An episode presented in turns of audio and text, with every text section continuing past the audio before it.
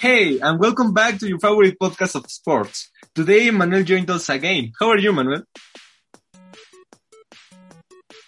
I'm fine, and you? I'm fine too. Well, today we are going to talk about the uh, controversial topic. The, the video games are sports or not?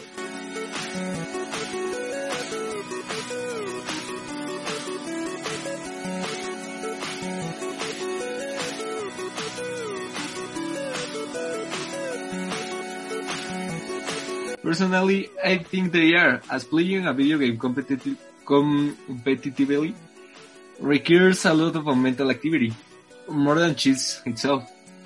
It's a circumstantial question that today, despite all activity that electronic sports generate, people still ask um, themselves, uh, can video games be considered a sport? What do you think, man?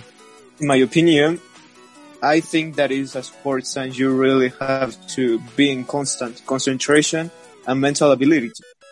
Many people take a sport as something physical when it really is not, not like that. It is also taken in the way of think, thinking on doing things an effective way maybe you might think that terms like coaches, referees, rookies, managers, or, or reserve players are exclusive to traditional sports, or that esports players don't prepare as much uh, as other athletes.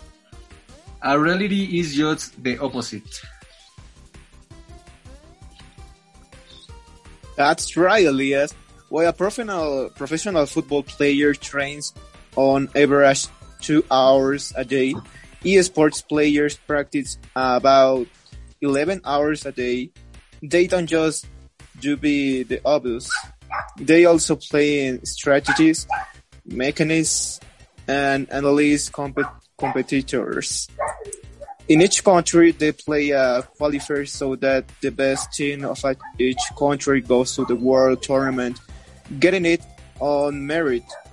Unlike traditional sport, there is a national team that has proven to the best in their country.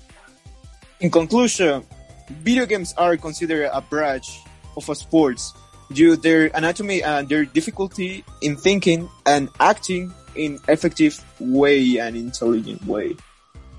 That's all for today. Thanks for listening. We had a lot of funny, but uh, unfortunately, it's over. See you in the next Sports Podcast.